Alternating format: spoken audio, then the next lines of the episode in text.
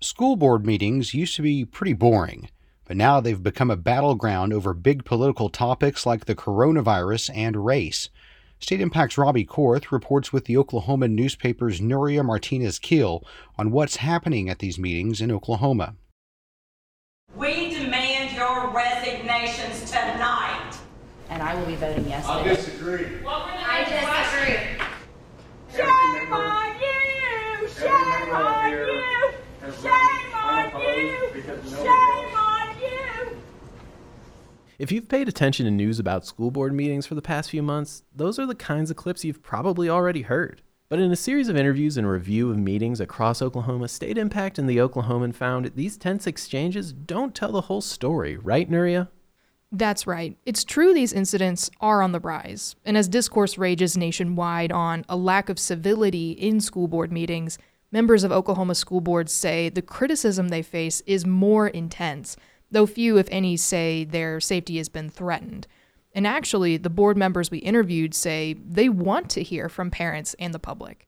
we want people to come to our our board meetings we we want that engagement even knowing that not everybody's going to agree with with our individual decisions or our, our vote That's Jenks School Board Vice President Melissa Abdo, and she was actually present for one of the clips we heard above. You might remember the sing songy chant from a woman who interrupted a meeting while holding a small dog.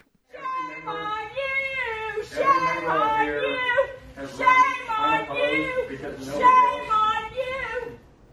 Nuria, Abdo told us about that experience and it was captured on social media. What exactly happened? Well, basically, an unidentified woman, Abdo says she hasn't figured out if she's even a parent in Jenks, shouted and chanted during a meeting where the board was voting on implementing a mask mandate. Eventually, she was asked to leave, and she did that under police escort. So, Oklahoma actually has a new law that went into effect earlier this year that prohibits people from interrupting public meetings. Basically, if you prevent state business from being conducted, and that includes at a school board meeting, you can be arrested and charged with a misdemeanor. What happened with this woman? She wasn't charged. And in fact, it appears nobody has been charged for interrupting a school board meeting. An Oklahoma Policy Institute analysis of online court records actually shows this. Really, it's mostly people who police say interfered with their work who have been charged under that statute in 2021. It's incredibly rare.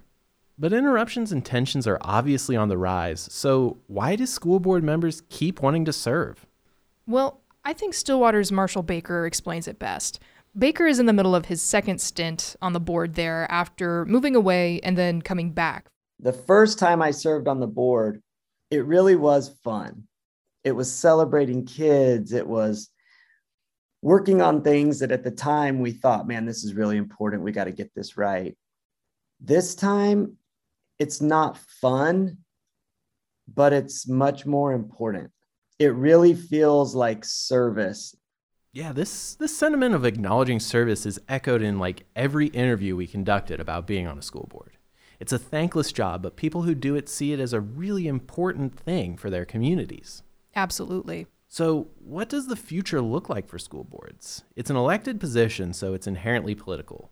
But are we going to continue to see raucous board meetings around the country, and will politics and education continue to mix? That's tough to say. Even though masking and other coronavirus mitigation strategies are still in effect across Oklahoma, it's tough to know how long they'll be around. And it's unclear how long the conversations about things like critical race theory will continue.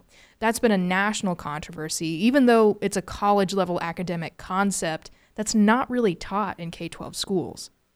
Regardless, it seems like school boards will continue to be an important place for people who care about education to keep an eye on, and we'll certainly continue to watch the politics around school board meetings for our publications. For StateImpact, I'm Robby Korth. And I'm Nuria Martinez-Keel with the Oklahoman. To read Robbie and Nuria's full story, check out StateImpact's website or read it in the Oklahoman newspaper.